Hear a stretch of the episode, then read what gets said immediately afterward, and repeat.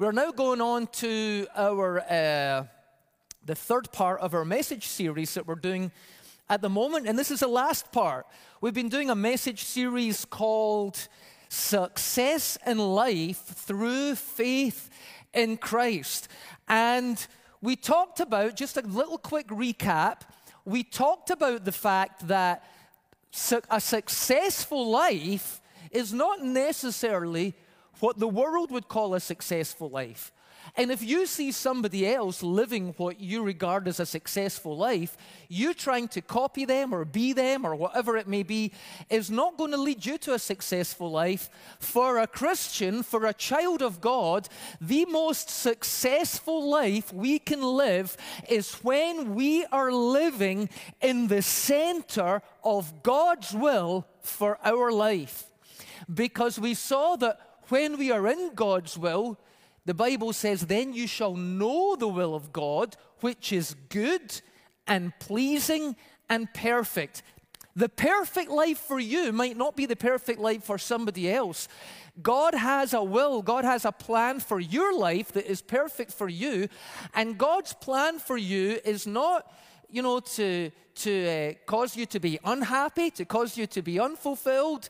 God, you know, God isn't like some kind of. Uh, um, sick person that says, I'm going to gift you to do one thing and then call you to do something else that you're not gifted to do. You're never going to use the gifts that I have given you and you're going to have to do. That's not what it is. God's will is good and pleasing. There is pleasure or fulfillment in life when you are living in the will of God for you. And that's the success that we're talking about. So in week one, we called it Discover. What did we call it? Discover and decide. Discover and decide. Discover who you are first, the unique person that God has made you to be, the way He has shaped you. He is the potter and you are the clay.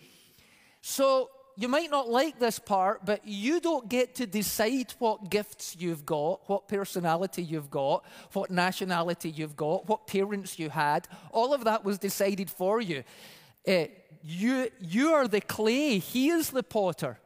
But your job is to decide what is to discover rather what kind of pot you've been made into. God may have made you into a teapot. He may have made you into a gravy boat. He may have made you into a vase to contain flowers. They're all different kinds of vessels that the potter makes. And when you discover who you are, how God has shaped you, then you know what you're for. And once you know what you're for, then you can decide what you want. Well, if this is what I'm for, if this is a path I have to go down in life, then I'm going to need this and this and this. You discover, you don't decide who you are, you discover who you are, then you decide what it is you want out of life, what path you're supposed to be, be taking. Then last week we looked at what were the two D's last week? What were they? Dream and deploy. I'm glad somebody was listening because I didn't remember. Okay, dream and deploy. Once you know who you are and once you know the path you're supposed to go down in life, Start dreaming about it. It is part of faith. Begin to believe that the life that you're called to, that you're not yet living, begin to believe by faith that you are being led by God, that He will bring the right people to you, He will bring the right resources to you, and He will grow you into the person that lives that life. And so you dream about it, and then you deploy all the methods of growth. You want to grow spiritually as a disciple of Christ. Um, you want to, to grow emotionally. Do you know that most problems that happen in churches are not really spiritual problems, they're emotional problems. You know, somebody says something and you don't like it and they don't like you, and, all, and that's not even a spiritual problem. A lot of it is emotional immaturity. And so we grow emotionally. Whatever way we need to grow, we grow, we deploy all the methods that will enable us to grow into the to become the people that God has called us to become. And today we're looking at delegate and discern. Shout that out with me. Delegate and discern. So let's start looking at delegation.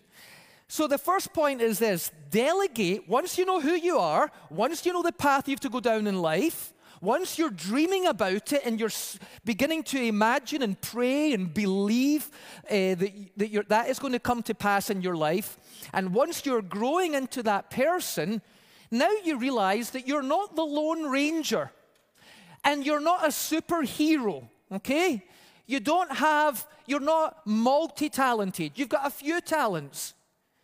But the Bible doesn't say you as an individual are the body of Christ. It says all of us together are the body of Christ. You might just be the pinky on the body of Christ. Now, the pinky comes in handy, especially in England when you're drinking a cup of tea. That's how you drink a cup of tea in Britain. And the pinky comes in handy for a few things, you know, like sticking in your ear and things like that. But there's a lot of things the pinky can't do. And if the pinky tries to do all those other things, that you're going to hurt the little pinky and break the little pinky. You need other members of the body, and so it's important to delegate.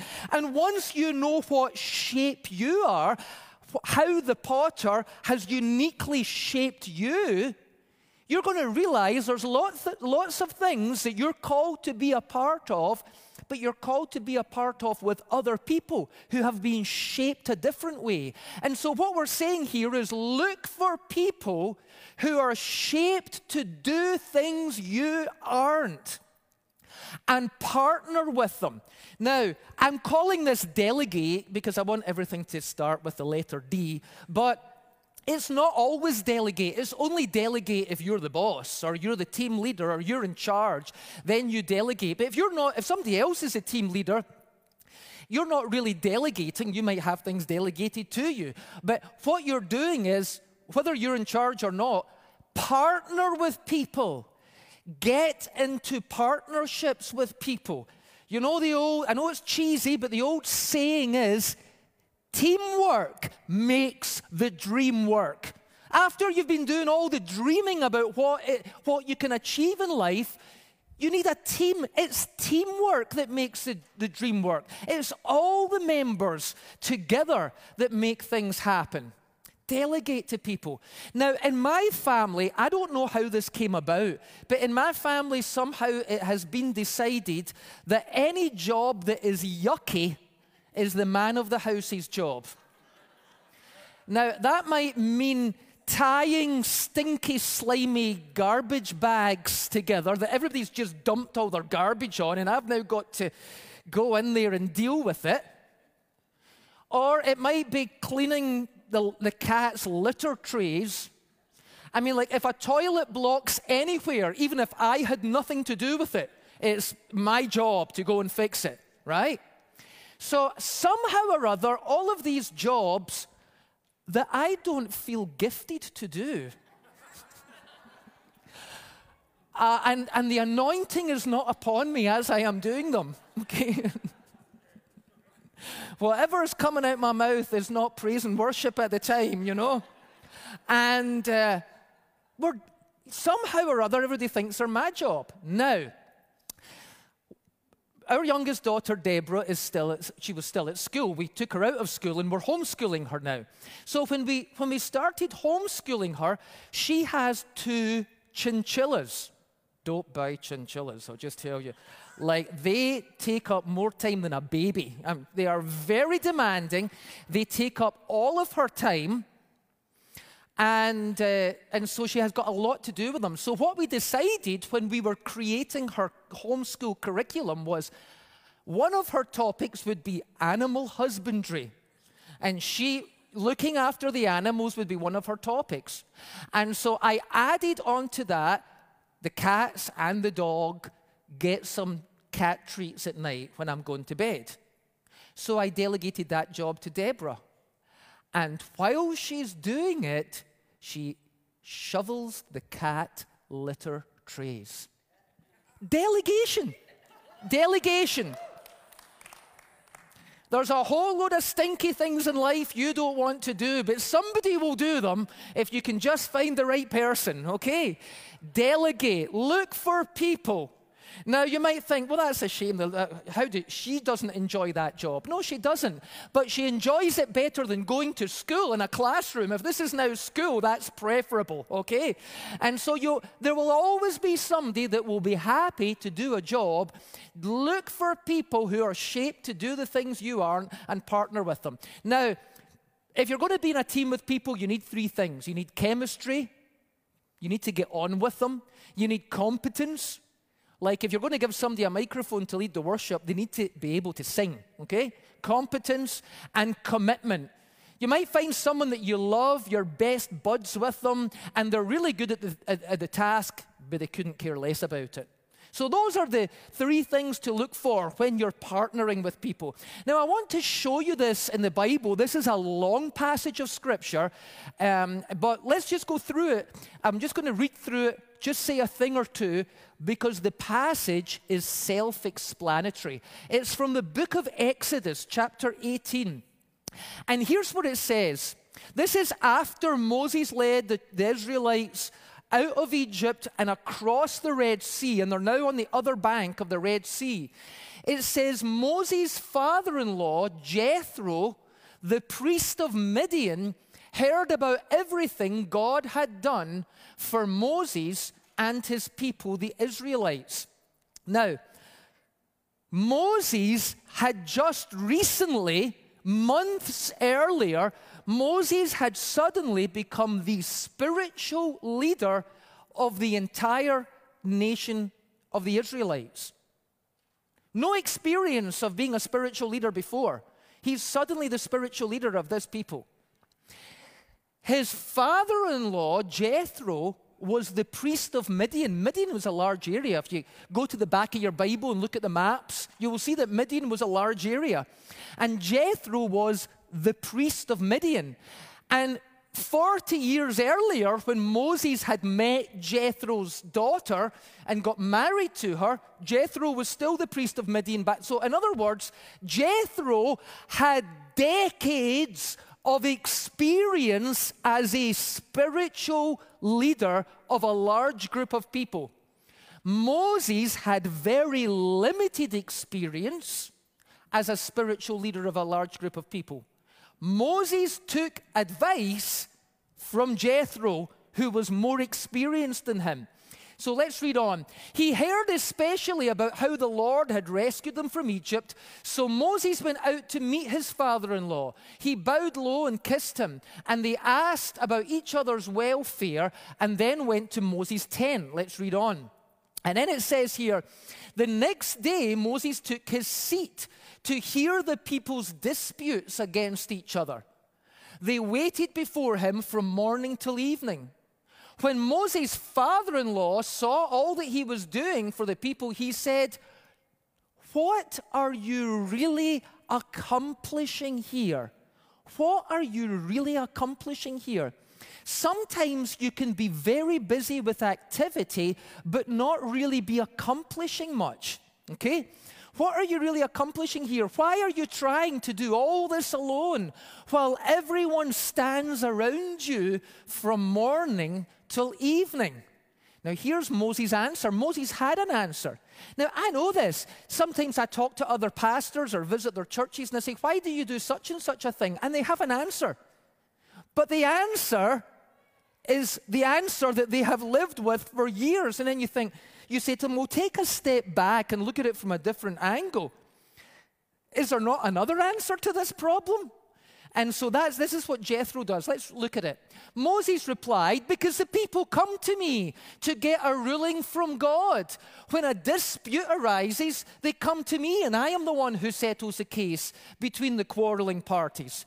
You know, and this is a common thing. It's like, well, I, I don't want you to, I don't want advice from you. I want it from Moses, right?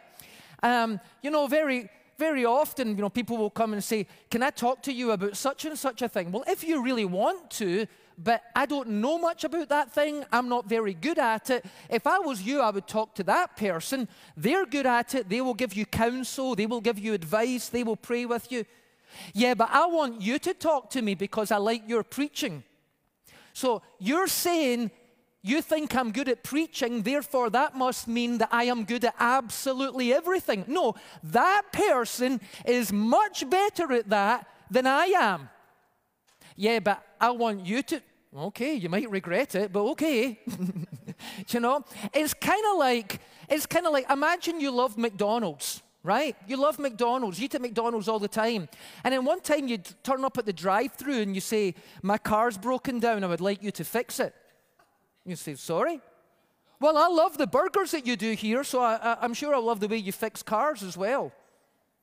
Well, well, we'll try and fix the car if you want, but it might be worse off afterwards than it was at the beginning, right? So, look, so I inform the people of God's decrees and give them instructions. This is not good. Trying to do everything yourself, trying to do things you're not gifted to do, and not realizing that you need to be in partnership with other people, that's not good. His father in law exclaimed, You're going to wear yourself out and the people too. This job is too heavy a burden to handle all by yourself. Now, look at the next slide. Look at the advice that Jethro gives to Moses. He says, Now listen to me, and let me give you a word of advice, and may God be with you in it all. You should continue to be the Lord's representative before the people, Eh, before God, rather, Bring, bringing their disputes to Him. Teach them God's decrees and give them His instructions. Show them how to conduct their lives. So he says, Look, You've to go to God in prayer, and you've to pray for these people in all of their situations, and bring those, those people's and their problems to God and get some wisdom from God. And then you've to come out, after you've been the people's representative to God, you've to come out and be God's representative to the people and publicly teach them what God's laws are and show them uh, how to conduct their lives. They might not like that half the time, but do it anyway. Show them how to conduct their life. In other words, teach them publicly. That's your job, Moses. You've got these two things to do, and they're big things on, their, on themselves. Now, look at this. But select from all the people some capable, which is just another word for competent, that we looked at earlier on, capable or competent, honest men who fear God and hate bribes, appoint them as leaders over groups of 1,150 and 10. You know, here, you'd be good at looking after this many people, and you would be good at looking after this many people. And let's read on. He says they should always be available to solve the people's common disputes, but have them bring the major cases to you. Let the leaders decide the smaller matters themselves. They will help you carry the load. Delegation and partnership. You using your strengths and the areas that you're weak in, somebody else is strong, is, is strong in. They will help you carry the load, making the task easier for you. If you follow this advice and if God commands you to do so, then you will be able to endure the pressures and all these people will go home in peace. Now, so did it work? Let's read on. Moses listened to his father in law's advice and followed his suggestions. He chose capable men from all over Israel and appointed them as leaders over the people. He put them in charge of groups of 1,000, 100, 50, and 10. These men were always available to solve the people's common disputes. They brought the major cases to Moses, but they took care of the smaller matters themselves.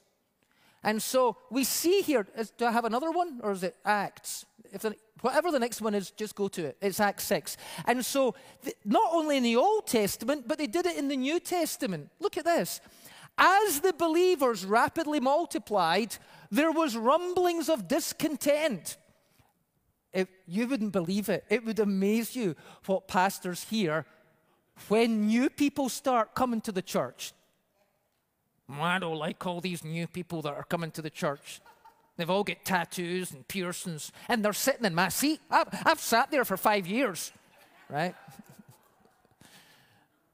Rumblings of discontent.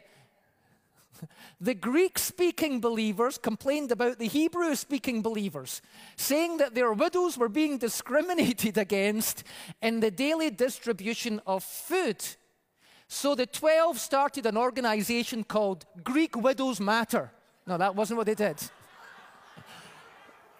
Rather than just complain and protest, they fixed the issue. Okay? Anybody can grumble, but it takes, so it takes an action man or an action woman to take action and fix it. So look what happened. So the 12 called a meeting of all the believers. Let's read on. And they said, We apostles should spend our time teaching the Word of God, not running a food program. And then someone posted on Instagram, These pastors think they're celebrities. They won't even run the food program. Seriously. They are not saying we're so superior, we're above. They're saying we're, we've been called and gifted to do one thing, we can't do everything. Okay? If we're going to focus, remember last week, this one thing I do, I bring all of my energies to bear upon this one thing. We're going to take all of our energies, are saying, and focus them on the areas that we are gifted and called to. But we need other people to do other things. Spencer and Kat were up here today talking about how they lead our Gateway youth and Gateway kids. But they're saying we need other people. So after the service, come and meet with us in the office and find out about how you can get involved. They can't do it all on their own. And he says, So, brothers and sisters, select seven men who are well respected and are full of the Spirit and wisdom, and we will give them this responsibility delegation. Then we apostles can spend our time in prayer and teaching the word. Very similar to the Moses thing go and pray and seek God and then come out and teach the word. What was the result? What happened? Let's look on. Everyone liked this idea.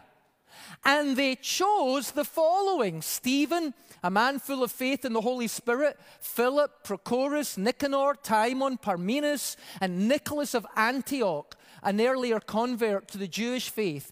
These seven were presented to the apostles who prayed for them as they laid their hands on them. And what happened? So God's message continued to spread.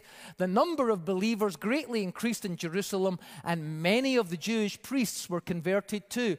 Success happened, fruit was borne, there were results that took place. Why? Because of delegation and partnership. Delegation and partnership. Dream work is what, so uh, teamwork is what makes the dream work. So that is what we need. And then the next thing is this. I know who I am. I know what I'm called to do. I'm dreaming about it. I'm growing into it. I've got partners. How do we know what direction we should move, this one or that one? And when? Should we do it right now or hold back a little bit? And that is my final point, which is this discern. It's time to discern. Discern what? Discern the timing. Is this the right time to do something? Is this the right place to do it? To discern, another way to say it is this some doors will open and some doors will close, and it is important to be aware of what doors in your life, what opportunities God is opening to you, and what ones He is closing to you. I have seen so many people in life in ministry, in career, in relationships, whatever it may be, continually trying to break down a door that's quite clearly closed. Like, if you've proposed to her four times and she said no, I would quit it by now, okay? Don't break down a closed door. Look, look for opportunities and open doors and walk through them. Don't try to force open don't try to force open closed doors. There is a right time and place where you will flourish, not just any time and place. I'm sure that uh, you're all familiar with the next couple of verses that I'm going to put up, but this one is from Revelation. It's one of my favorite passages in the book of Revelation, and it's from one of the seven letters at the beginning. And it says, These are the words of him who is holy and true, who holds the key of David. Do you know that Christ can unlock anything? There could be a mountain standing in your way, but it can be removed. There can be a locked door before you, but God can open it. God can do the impossible. And he's saying here, I have, like, I'm the key holder. I am the key holder. I have the key of David. What he opens, no one can shut. And what he shuts, no one can open. If God has opened a door for you, then no one can shut it. The enemy can't stop it. Other people can't stop it. You can't even mess it up yourself. That door is open. Now, you might be scared to go through it, but it's open and it will remain open. But if you're trying to go down the wrong path in life and God has closed that door, there is nothing you or anybody else can do to open it. It is not the door that is being opened for you at this time in your life. He says, I know all about your hard work, and hard work is important. And part of the hard work we need to do is the hard work of personal growth and discipleship. And he says, See, I have placed before you an open door that no one can shut. I know that you only have a little strength left, yet you have kept my word and not denied my name. I've just noticed something. Have you ever noticed that God sometimes waits till the very, very last second? You know, there you are standing at the Red Sea with the waves lapping here, and Pharaoh and his chariots are right behind you. And then at the last second, oh, I mean, it's always at the last second. And sometimes there might be some of you here today who have been working hard on something. You, ha- you believe that it's the right path for your life. You're praying about it. You've got faith for it. You're developing yourself. There's, there's uh, others around you that are affirming it. And yet you feel worn out. You feel run down. You feel like you've got very little strength left. Well, have some hope because it's right at the moment that you have very little strength left that all of a sudden a spotlight goes on and draws your attention to the open door that is waiting for you to walk right through. There's a time for everything and there's a place for everything. Here's another well known passage of Scripture Book of Ecclesiastes. Ecclesiastes, oh, I'm away at the wrong place. Ecclesiastes says this For everything there is a season, a time for every activity under heaven, a time to be born and a time to die, a time to plant and a time to harvest, a time to kill and a time to heal, a time to tear down and a time to build up, a time to cry and a time to laugh, a time to grieve and a time to dance a time to scatter stones and a time to gather them, a time to embrace and a time to refrain. Let's look on at the next one.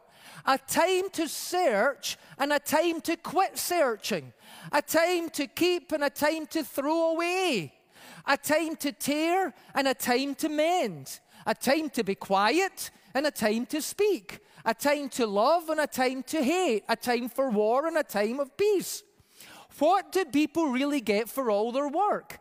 I have seen the different tasks, the different tasks that God has given to each of us, because we're all different. God makes everything beautiful in its own time. um, he has planted eternity in the human heart, a sense of divine purpose, which makes us yearn to understand the whole scope of God's work from beginning to end. This is what I'm talking about over this series. There's something in our hearts that makes us know that we were created for a purpose, and we're trying to find our purpose in life. We're trying to find uh, what, what we've been shaped to do, what path we're supposed to go down, what God's will, unique will for our unique life is, where we fit in the whole scope of God's plan. We fit right there, and that's what we're trying to find. And there's a hunger in our heart to discover that. And so it, we, we need to realize that even when we, when we know who we are and we've got the dream and other people are affirming it to us, it might not be the right time. We need to watch for the right time. Here is one of my favorite verses in the book of Ecclesiastes, chapter 9. It says this I have observed something else. And by the way, before I ever came across this verse, I observed it. I observed it in life. I was a young pastor and I knew other pastors and we would meet together regularly and so on.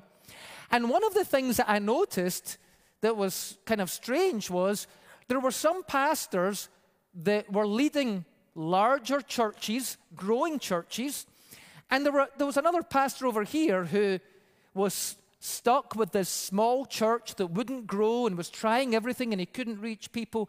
And yet, to tell you the truth, if you ask my opinion, I would have said that this guy was way more gifted than this guy. When this guy got up to speak, there was an anointing of the Holy Spirit. And I found this guy pretty dry. And I thought, how come this guy seems more gifted, more anointed than this guy, but this guy's doing better than this guy? Do you know it's not always the fastest runner who wins the race? It's not always the strongest person who wins the fight. It's not always the wisest person who makes the most money. Do you see that? We, it is important to, it's not always those who are educated who lead successful lives.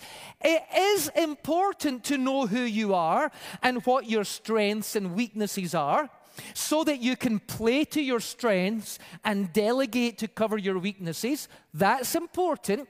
It's important to know who you are, what you were shaped to do, what path you're supposed to go down in life, but that alone does not guarantee success there is also the question of timing and place. You could be doing everything you're doing in this place, and it's not producing any fruit. But if we moved you over to this place, all of a sudden, all heaven would open up over you. Blessing would come. On the other hand, Maybe you could be doing something in this place and getting no fruit. But in three years' time, you do something in this place and all of a sudden you get fruit because there's timing. Maybe you're not ready yet. Maybe you've got three years of growth to go. Timing is important. Look, and it's not always the most educated don't always lead successful lives. It is all decided by chance, which sounds a bit strange, but then is explained by being in the right place, the place that needs your gifts, your contribution, at the right time, at the time that everyone there is ready to receive your gifts and your contribution. Timing is really important. Discern is this the right place? Is this the right time? Is that door open? Is that door closed? Don't launch your ship before it is fully built. If you're halfway through building a ship, don't launch it until it's fully built. There's a matter of timing. Also, launch it into the sea. Don't launch it onto the highway. There's a matter of place as well. If you're building a ship, don't launch it until it's fully built. Don't try to do something until you're ready and you've grown into the person that can do that and everyone else is ready to receive it. Don't launch your ship before it's built. Moses tried that. Moses had a sense that he was called to be the deliverer of Israel, and 30 years early, there was a prophecy that Israel would be in Egypt for 400 years. At this point, Actually, it was 10 years early. At this point, they had been in Egypt for 390 years, 10 years early. And Moses, tried, Moses killed an Egyptian thinking that that was how he would free them. 10 years early. Do you know what that did? That added 30 years onto the time. Because he then had to go to the wilderness for 40 years and come back and release them not 400 years after they came into Egypt, but 430. Sometimes when we do things too soon, we mess up the plan. Abraham, you shall have a son. Your wife Sarah shall give birth to a son. That ain't never going to happen, but maybe with her it will. Woo-hoo. No, Abraham, it was too soon, and it was in the wrong woman's tent. It was in the wrong place at the wrong time and all you did was cause your. And the Middle East still have problems today with warring factions because Abraham took the step too soon with the wrong person, in the wrong time, in the wrong place. So don't launch your ship before it's built.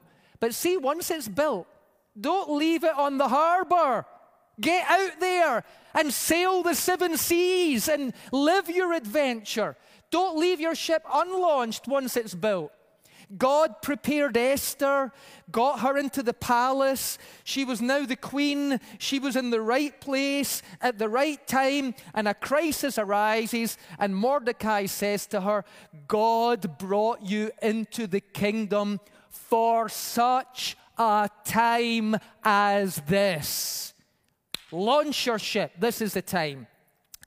And so sometimes we look at people whose lives seem to be going better than us well, at least that's the way it looks on Instagram anyway, because they only post the good pictures. Like nobody posts, here's all the garbage that's going on in my life. You know, they post the good stuff, and you think their life looks great.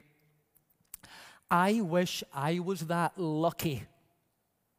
Well, I've got a great quote from you from Earl Nightingale. He said, What most people call luck is really when preparation, the growth season, meets with opportunity, the right place and right time, the open door season. What most people call luck is really when preparation meets with opportunity. I want to ask you all to stand now. We're going to put up a, a closing verse that we're going to pray. Psalm 25 says, With faithfulness and love, God leads all who keep his covenant and obey his commands. Then it says, Keep your promise, Lord, and forgive my sins, for they are many. Those who have reverence for the Lord will learn from him the path they should follow. I want you to notice both of those things. You know, there is a it's important for us to come to God. First of all, to come and put our faith in Christ in the first place and receive forgiveness of sins and salvation. But no matter how long we've been a Christian, it's important for us, first and foremost, to come to God, to present our lives to God, to ask Him to deal with any ongoing issues in our life, to cleanse us and forgive us, to put first things first. But then we want to know the path. We want to learn from Him the path that we should follow. We want guidance in life. So we're going to pray this verse together. We're going to have to change the words a little bit. We're going to say, with faithfulness and love, you lead all who keep your commands okay, your, uh, your covenant and obey your commands. Keep your promise, Lord, and forgive my sins, for they, they are many. And we're going to say, We who have reverence for the Lord will learn from him the path they should follow. So instead of he, we're going to say you. And instead of those, we're going to say we. So let's lift our hands to heaven. Let's look at this prayer. Let's take all of the six points that we're thinking we've been talking about, and we're asking God to deal with our hearts and then lead us down His path. Are we ready, church? So, with faithfulness and love, you lead all. One, two, three. With faithfulness and love, you lead all who keep your covenant and obey your commands. Keep your promise, Lord, and forgive my sins, for they are many. We who have reverence for the Lord will learn from you the path that we should follow. In Jesus' name, let's give God a shout. Come on.